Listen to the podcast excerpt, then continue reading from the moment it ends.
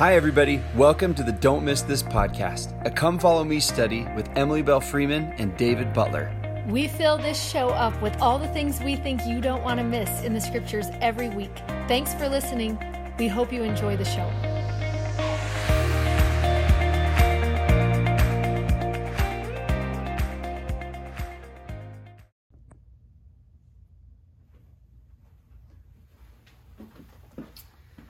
Hi there. I'm David Butler. I'm Emily Freeman. Welcome to Don't Miss This. Board looks a little bit different and it looks scribbled out, but we're going to explain what all of that is in, in just a second. This is one of the greatest sections in the Doctrine and Covenants. It's kind of one of the ones that um, it makes our faith unique, but probably not in the way that you are thinking. You know, like you're like, oh yeah, I get it, because everyone else believes in heaven and hell. We have three or whatever, but what it teaches about who God is and who Jesus is and what their purposes are uh, um, is what is the unique contribution of this section. And we adore this section. Yes, we, we love, love it. it. You are going to be so happy about D&C 76 by the time we're done. But we're going to start out, first of all, talking about Disneyland because we love Disneyland. We both really love Disneyland. Uh, in fact, let's talk about Main Street. We should start just with Main we Street. just figured this out that both of us, um, we both cry when we walk down Main Street. It's true. Like I really do when I go through that gate. It yeah, I do too. Like every time I walk in, I, it does not matter who we're with or what we're doing there.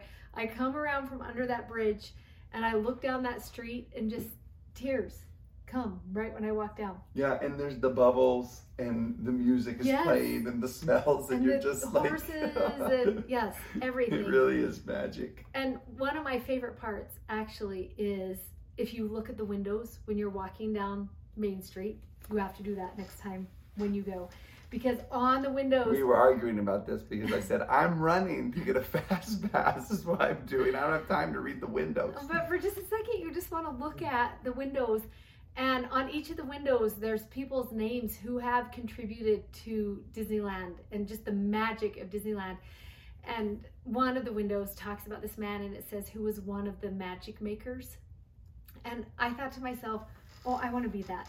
Don't you want to be that for the rest of your life? Just one of the magic makers? Um, which then reminded me of this quote by Spencer W. Kimball, which I love, that says, Make no small plans, they have no magic to stir men's souls and remember it's on the it's that phrase is printed on the in on the band of my pants like this company i love so much Rhone Which like, who loves that he's wearing those pants today? I know it's awesome that we perfect. found that, and it's like, oh, it's their motto, and it's like, what a good motto, what a great like. Yes, you know? I think that is what makes me tear up every time I walk down Main Street. Is just thinking about a man who the pursuit of his entire life was to create happiness and goodness for as many people as he could. And somehow that wish of his just is continuing on throughout his life. Um, I can remember one time many years ago, we were going through a really, really hard time in our family um, and a lot of sadness. And I have a good friend who's been a good friend for a long time, and we've supported each other through hard things for many, many Keep years and he said um, he had reached out and said, "Hey, we have five tickets to Disneyland. They have to be used in the next three weeks. And do you want to take them? Does your family want to take them?" And I was like, "Yes, that is exactly what we need." I just thought to myself of just scooping up this daughter of mine who was going through this hard time and just giving her one happy day. So I said to him, Yes, we will figure it out. We'll figure out what to do. And he said to me, Okay, also, we have a guide um, left that we're not going to be able to use. Do you want to use the guide? And we were only going to be at Disneyland for one day. The passes for just one day pass. And immediately I was like, uh, no, I do not want a guide. Can you imagine this man just walking you through and it's like, and here's where you take the train, and here's the entrance into Fantasyland, and uh, whatever. I was like, no, we, we when we go to Disneyland, we like run everywhere. The guide will slow us down. and he said to me, no, I promise you want the guide. And and the, he said it like two or three times that I finally was like, oh, okay, fine.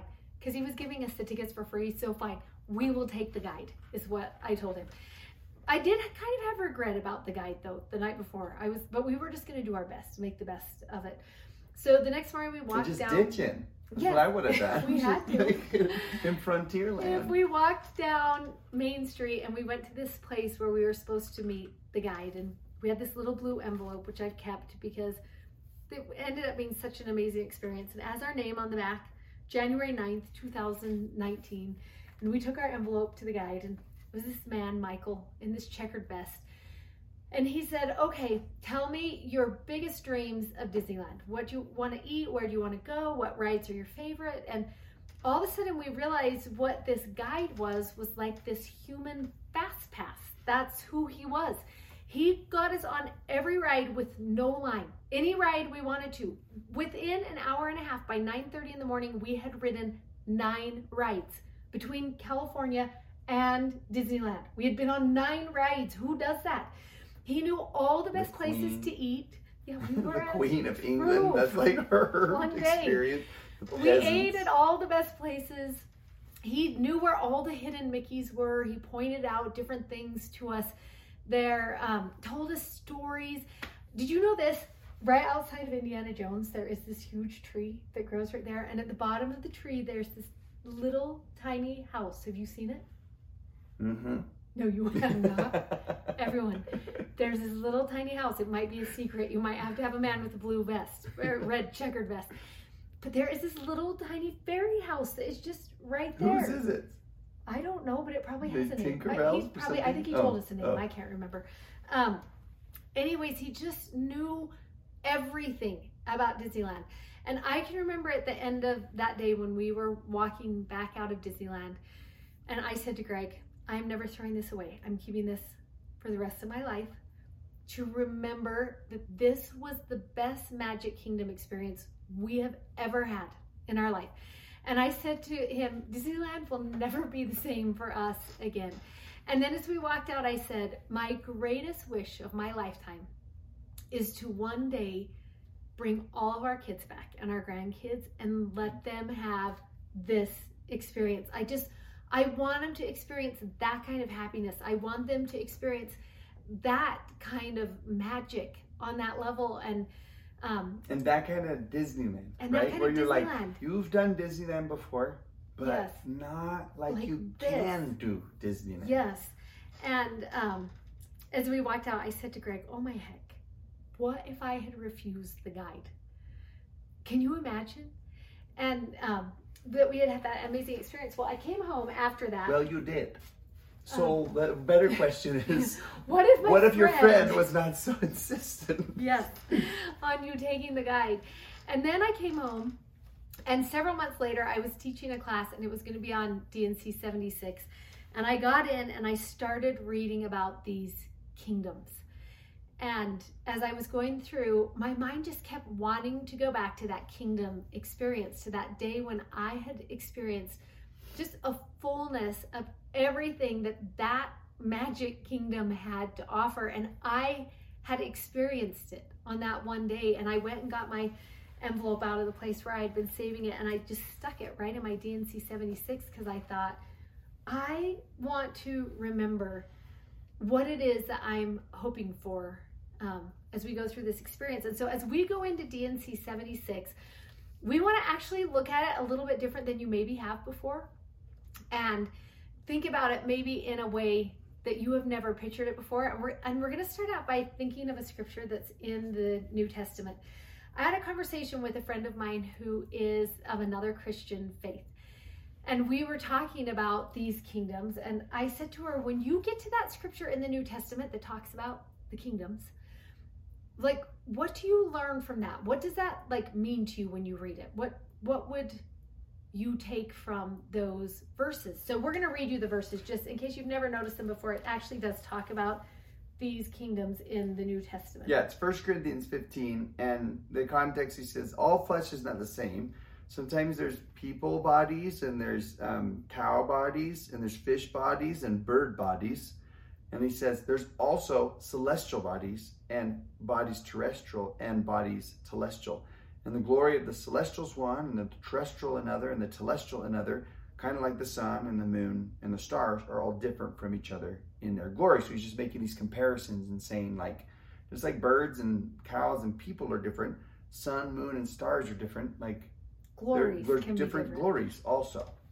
So when I was asking her about that, I was like, "What? What do you think that's talking about?" And Because our missionaries use that verse a lot to, introduce like that concept of kingdom. kingdoms of glory, Yeah. right?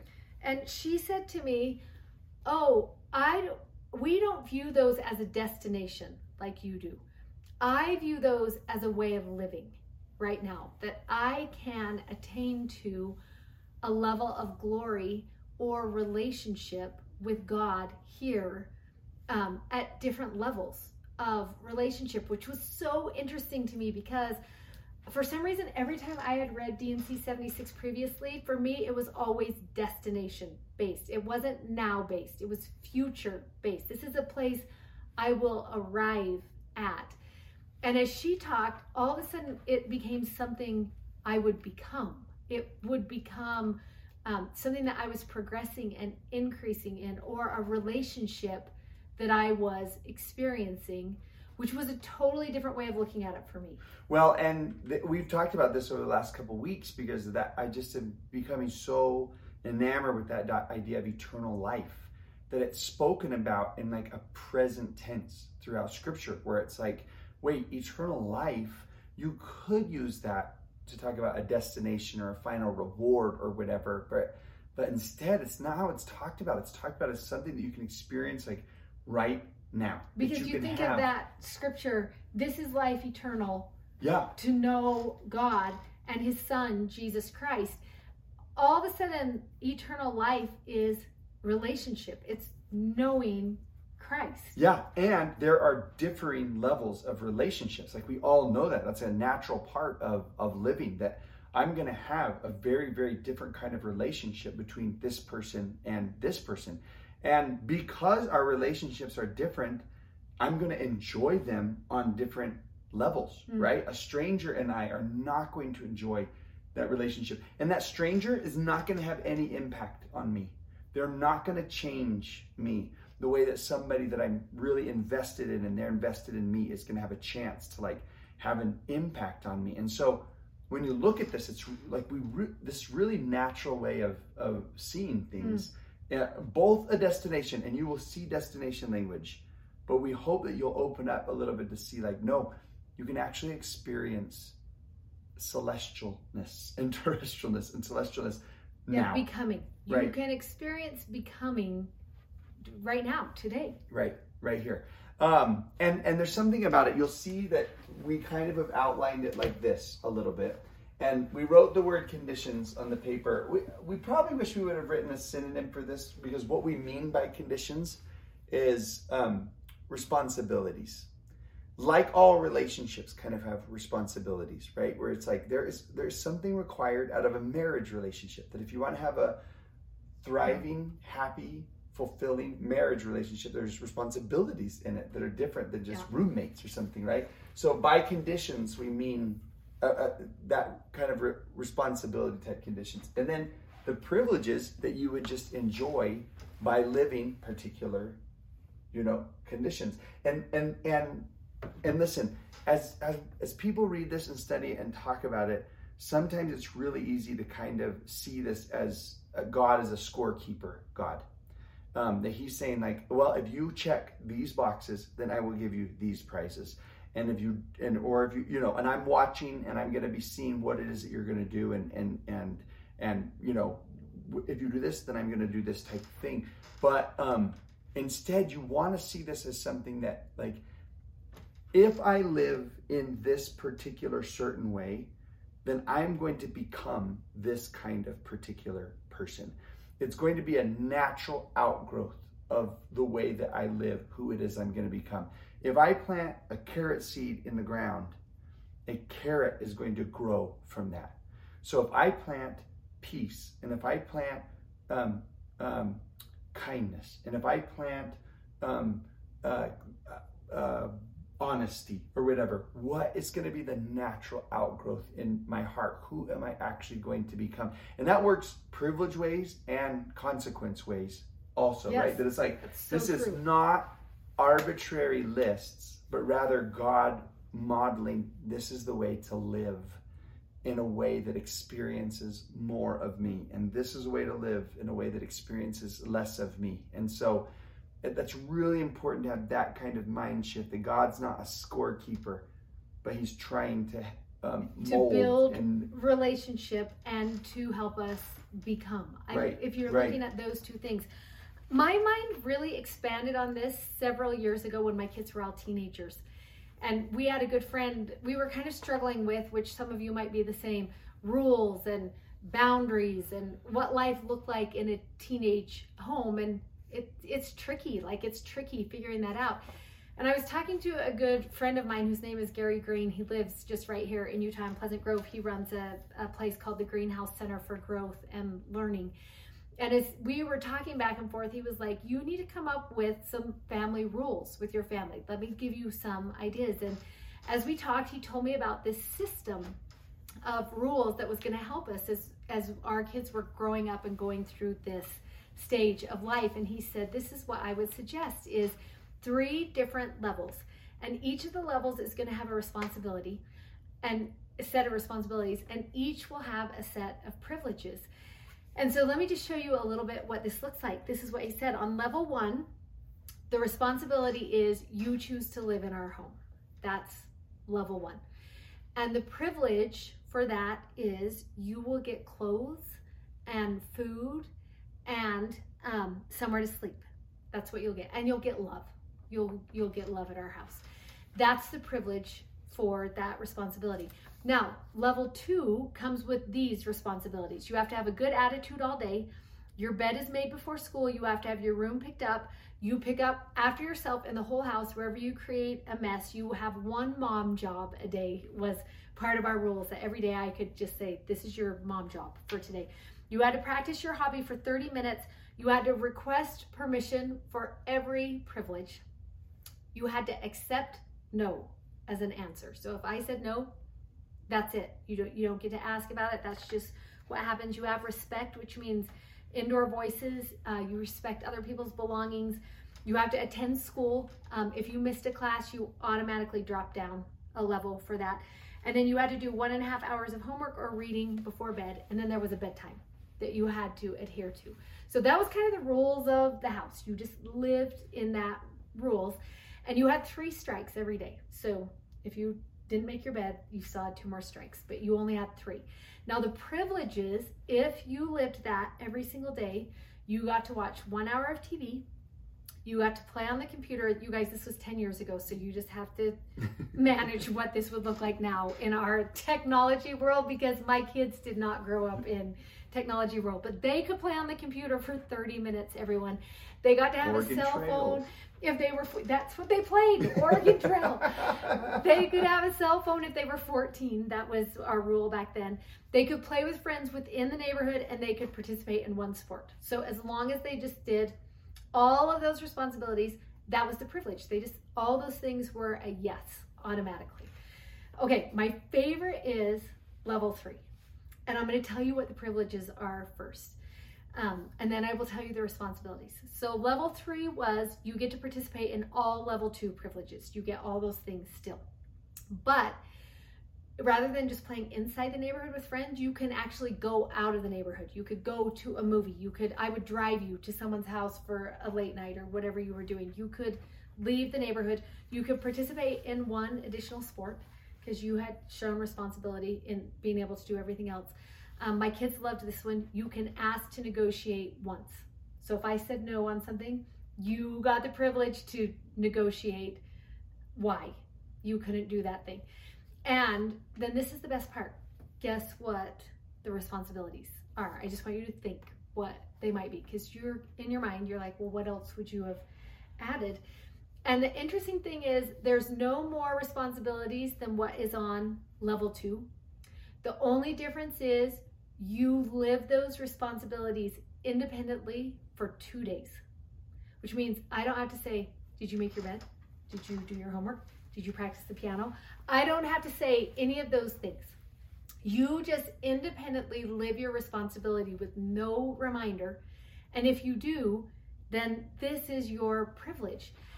And so what happens is my kids learn to move through these things, and there were different ways that you would move down, and it took two days of living a responsibility to move back up to that level, whatever it was, and And P.S. She really is. things. We're gonna put this on the blog for everybody who's like thinking to themselves, "I have summer mayhem right now, and I want all those." I don't even care about 76, Because I I seriously just don't care about the scriptures, Listen. so you can have it. I'm going to take you there right now, but I want you to think about this. My kids were not level three kids all the way through high school. My kids fluctuated between level one and level three regularly. They just practiced, they practiced living this. But the goal was by the time they turned 18, that they could independently live the responsibilities, which would make them a really good roommate or companion or spouse or just be able to like function outside of our home and create their own if they wanted to. And and that thought of that moving the next time um, I went into D&C 76, I was like, oh, how interesting. I wonder if it is the same, which is where this line came from. Because I wonder if as we're practicing this, if we kind of move through these responsibilities, we're Yeah. figuring out what the responsibilities look like.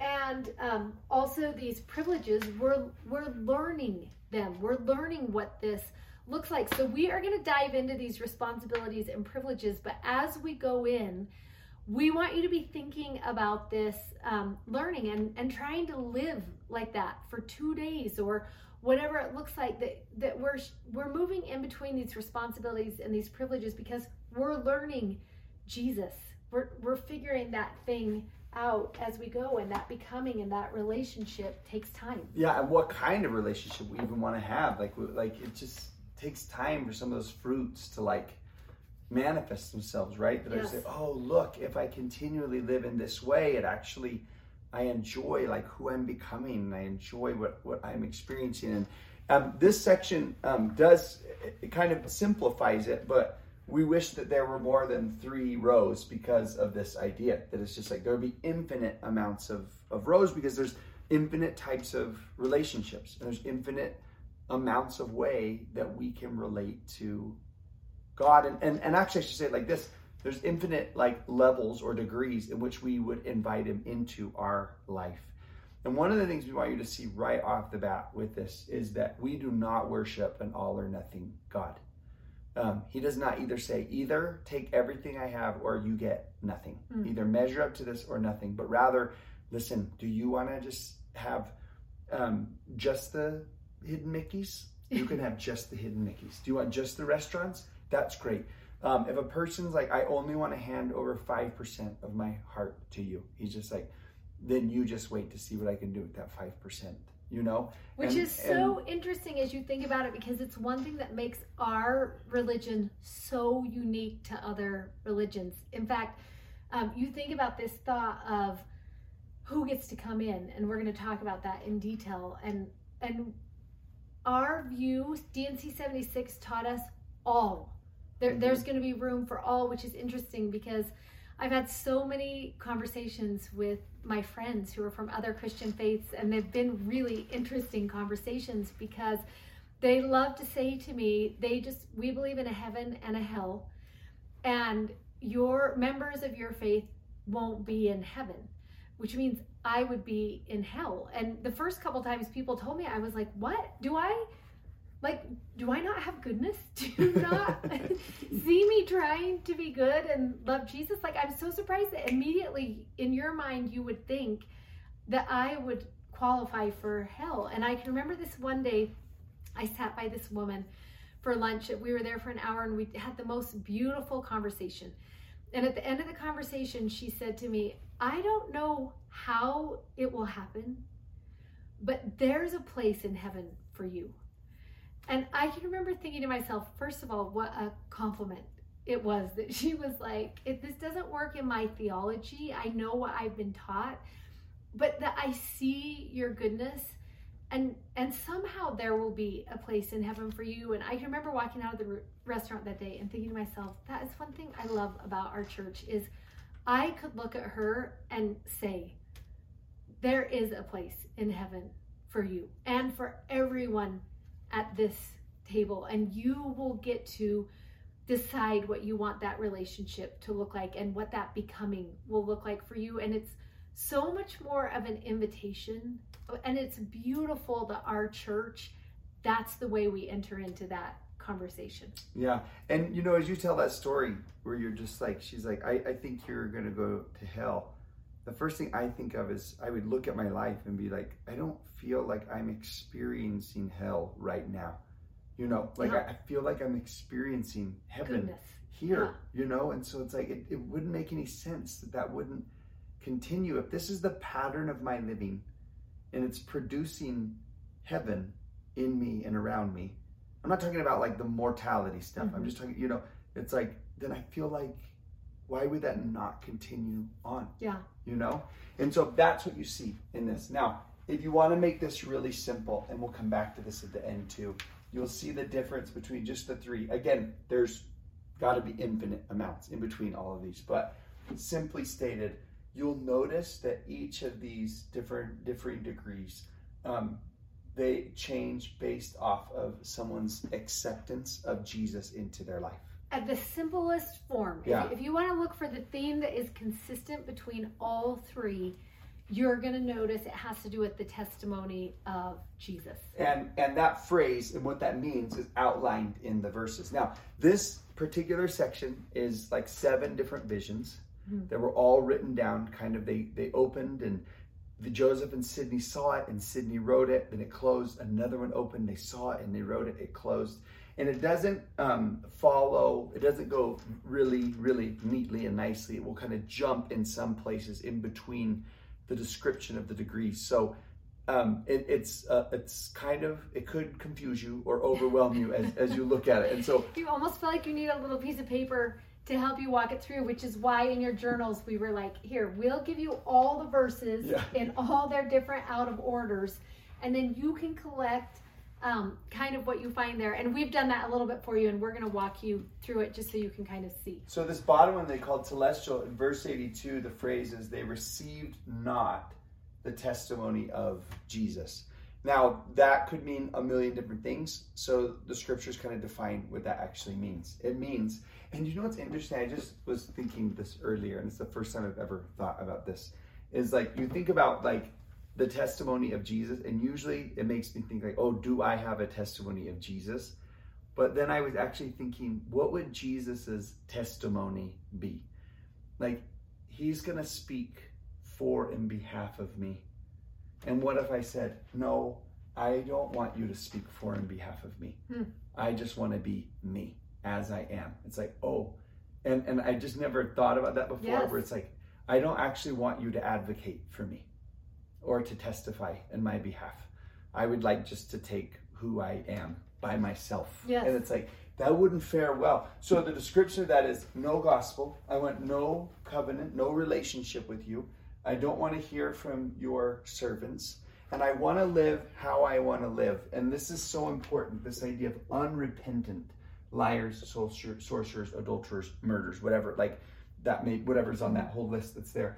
But like those are just like, no, I don't care whether this is wrong or how hurtful or harmful it is to my relationships with others or with you. I just disregard that at all. Law of the jungle kind of thing.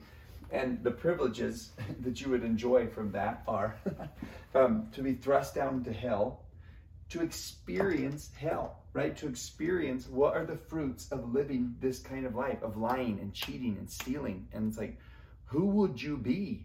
You know, like what, what kind of, what would you Yeah, what life would yeah that look like. yeah how would that come Yeah. out? And that's why the word hell is so that you'll experience that suffer the wrath of god. And in these verses you'll see that the wrath of god is not god striking down but rather god turning you over to the devil.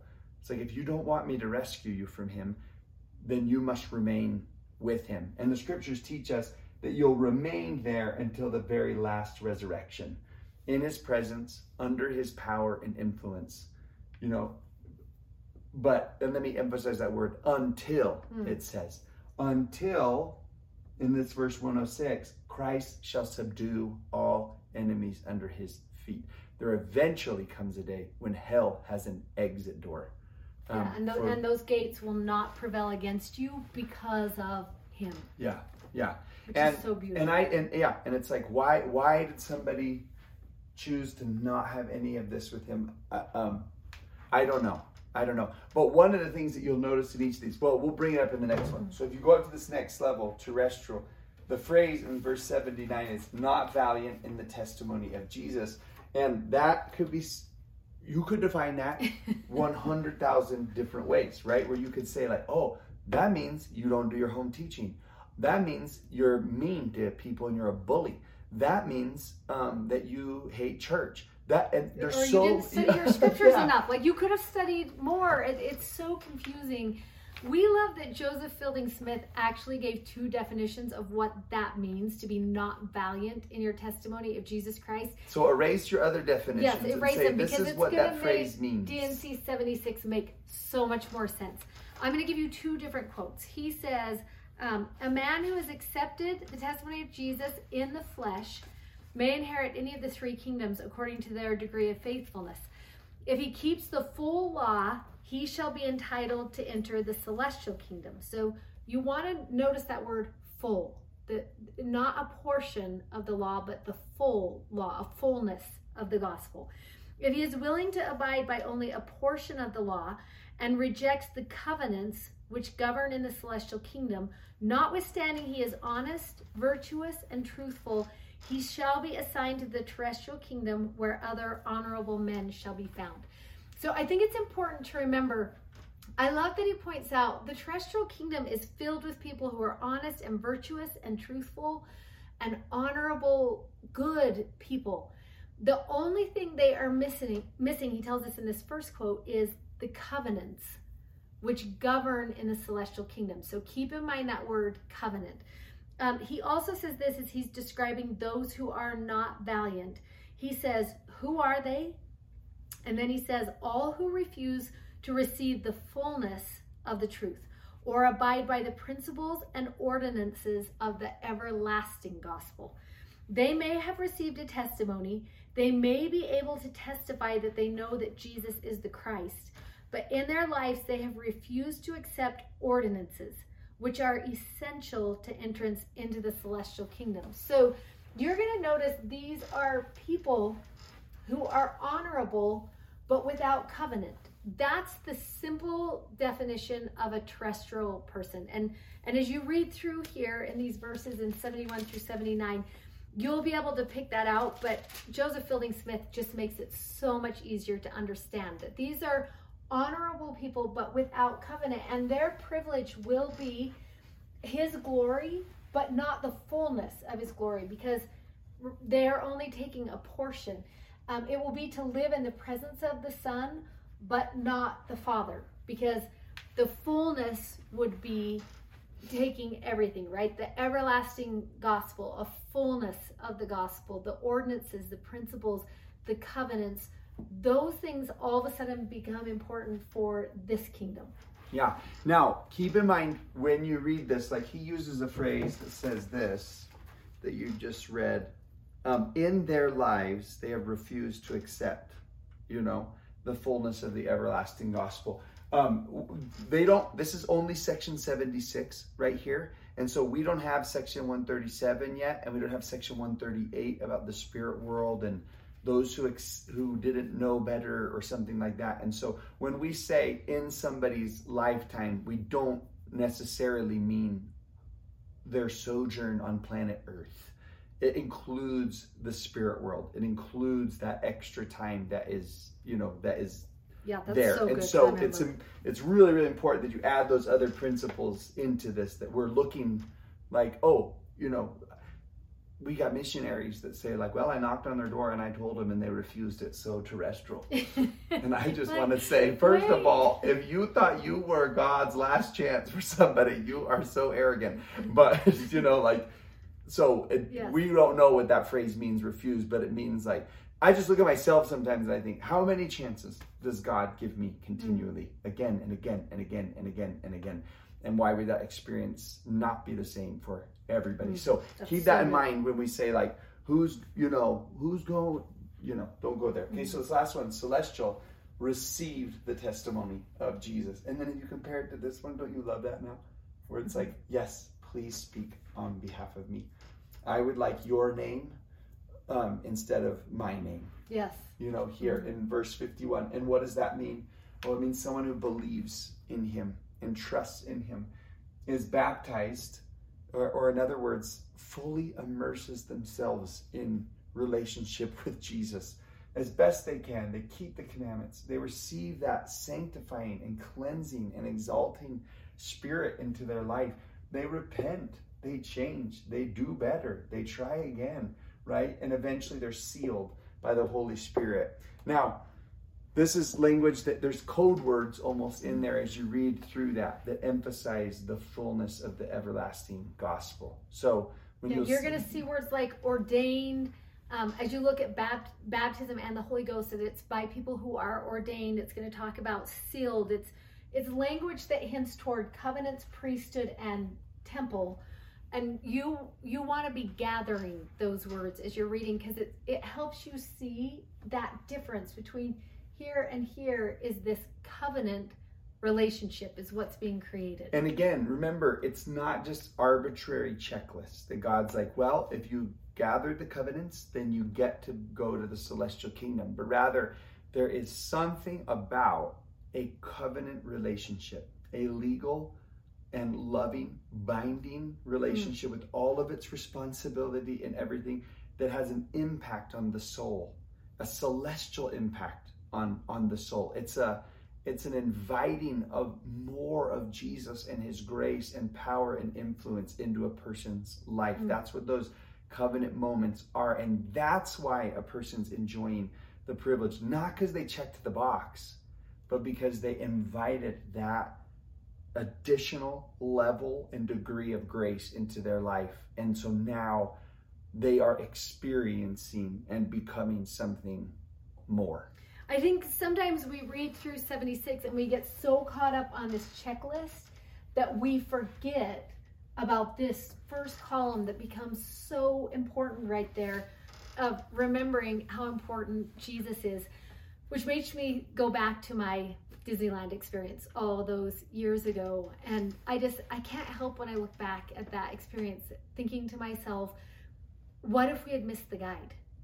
What if we had refused the guide and how different that experience would have been on that day if we hadn't accepted that invitation and how remarkable things were because of that. And when I realized that, I thought to myself, I, I got this out and stuck it right in D&C 76 because I thought to myself, I don't want to miss the guide.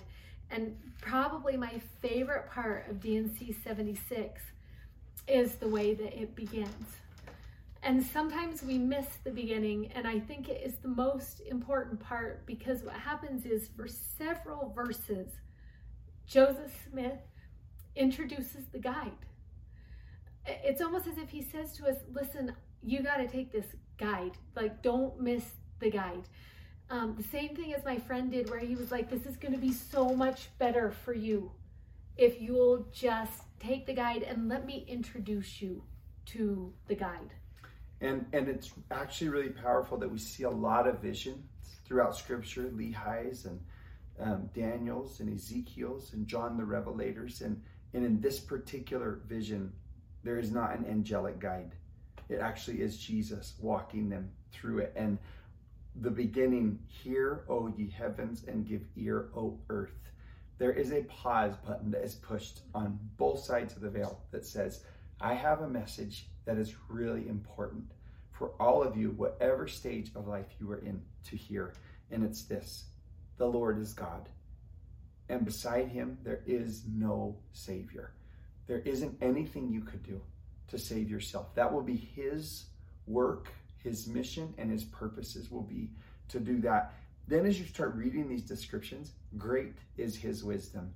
And today I was just thinking about how complicated some of my relationships are and how complicated some of the decisions that I'm trying to make in life are. And like things are not really simple.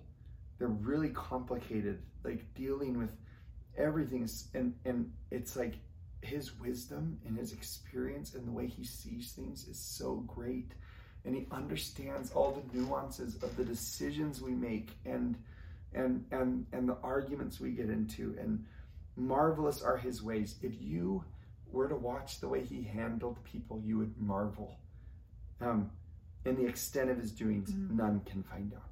You don't even have any clue what he is doing and has been doing and will be doing to help bring about his purposes. It says in verse 3 his purposes, and his purposes are you, and they're me, and they're your kids, and they're your neighbors, and they're your friends. Um, his purposes fail not. He is not going to fail on what he has set out to do, and that is to save the whole human family. No one can stay his hand. From eternity to eternity, he is, this, he is the same. And his years never fail. He is merciful. He is gracious. He is on the right hand of the Father. He is in all of eternity. He is in all of the, the things that we're doing. And that verse that we love so much in 22, where it says, This is the testimony last of all that we want to give of him that he lives.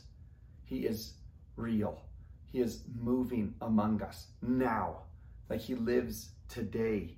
Um, eternal life is experienced right now. Relationship can happen with him right now. It's dynamic. It's thrilling. It's mm. not. It's it's it's it adjusts and it changes. It's living, you know, and it's such a, a beautiful testimony that's there of him and as the guide, as the one, and it makes you want to say as you begin that to think, you know, I think I would want him in my life.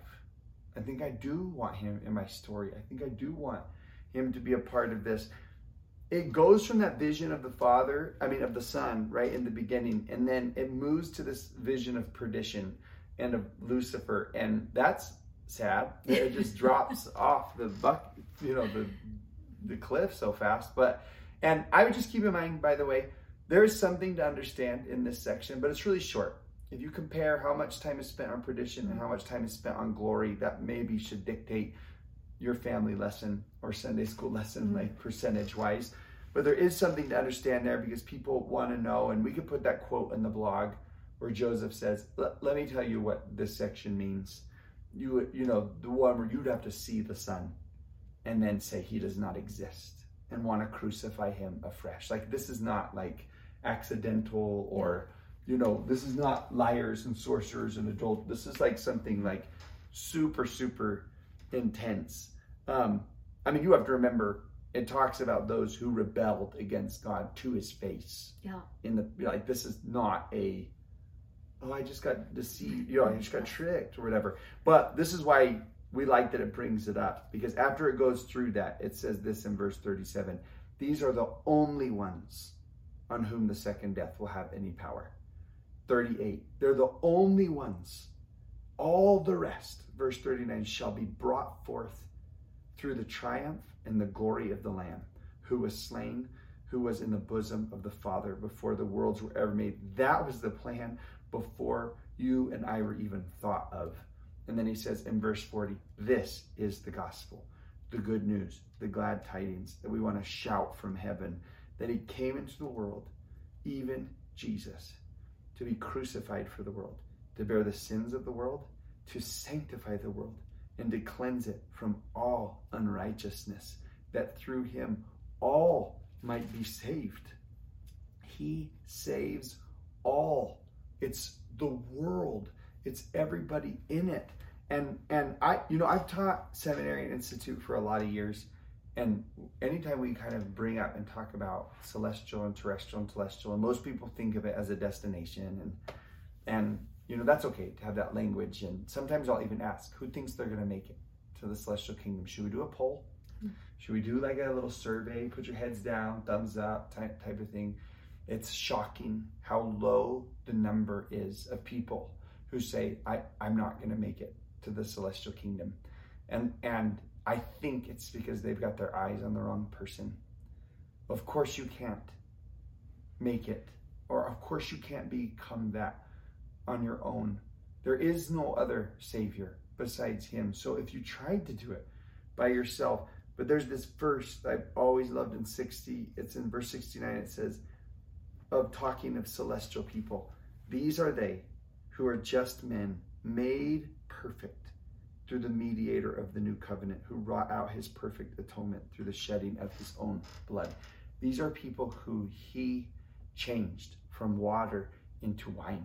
These are people who he redeemed by his life blood, uh, by his efforts and by his work and that is what is such good news mm. is he has a, his intention is all yeah, of you all of us. I love that verse so much because when i read it i love to just think this is when he's like these are just men made perfect through jesus. These are these are just your next door neighbor. This is just regular people. It's, sometimes i put my own name in there and say oh this is just emily made perfect through christ.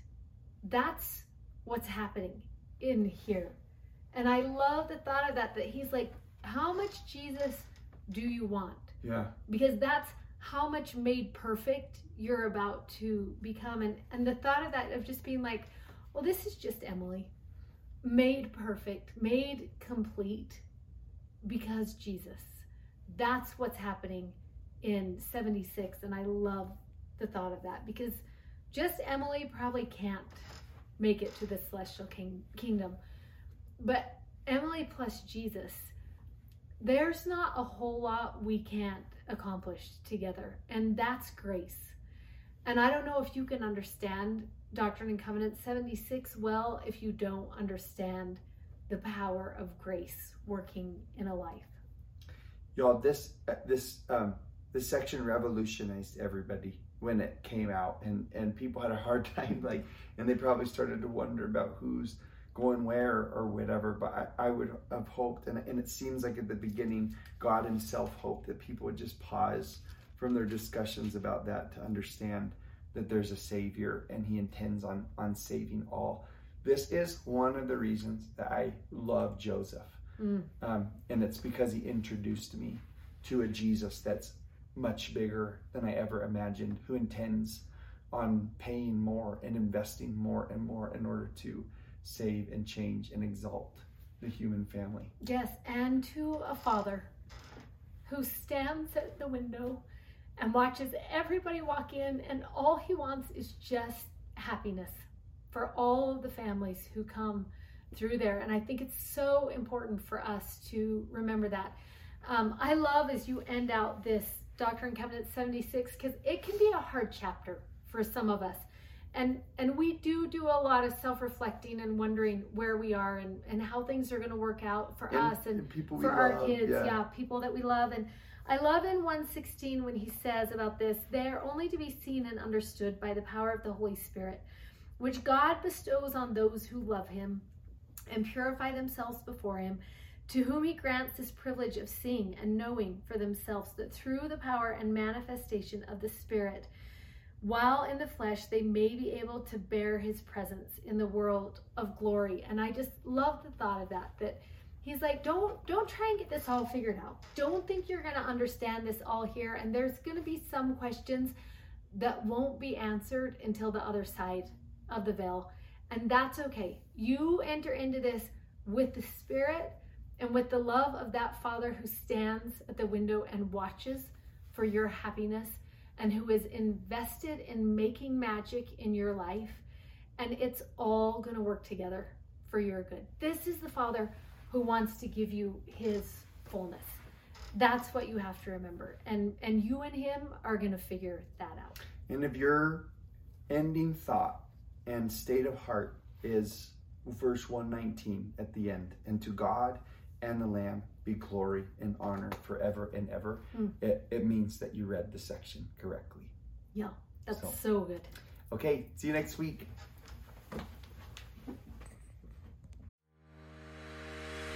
This audio was taken from a YouTube video from our YouTube channel. You can find us on YouTube at Don't Miss This. Also, sign up for our newsletter at don'tmissthisstudy.com and you can follow us on Instagram at Emily Belle Freeman and at Mr. Dave Butler. Thanks for listening. Bye.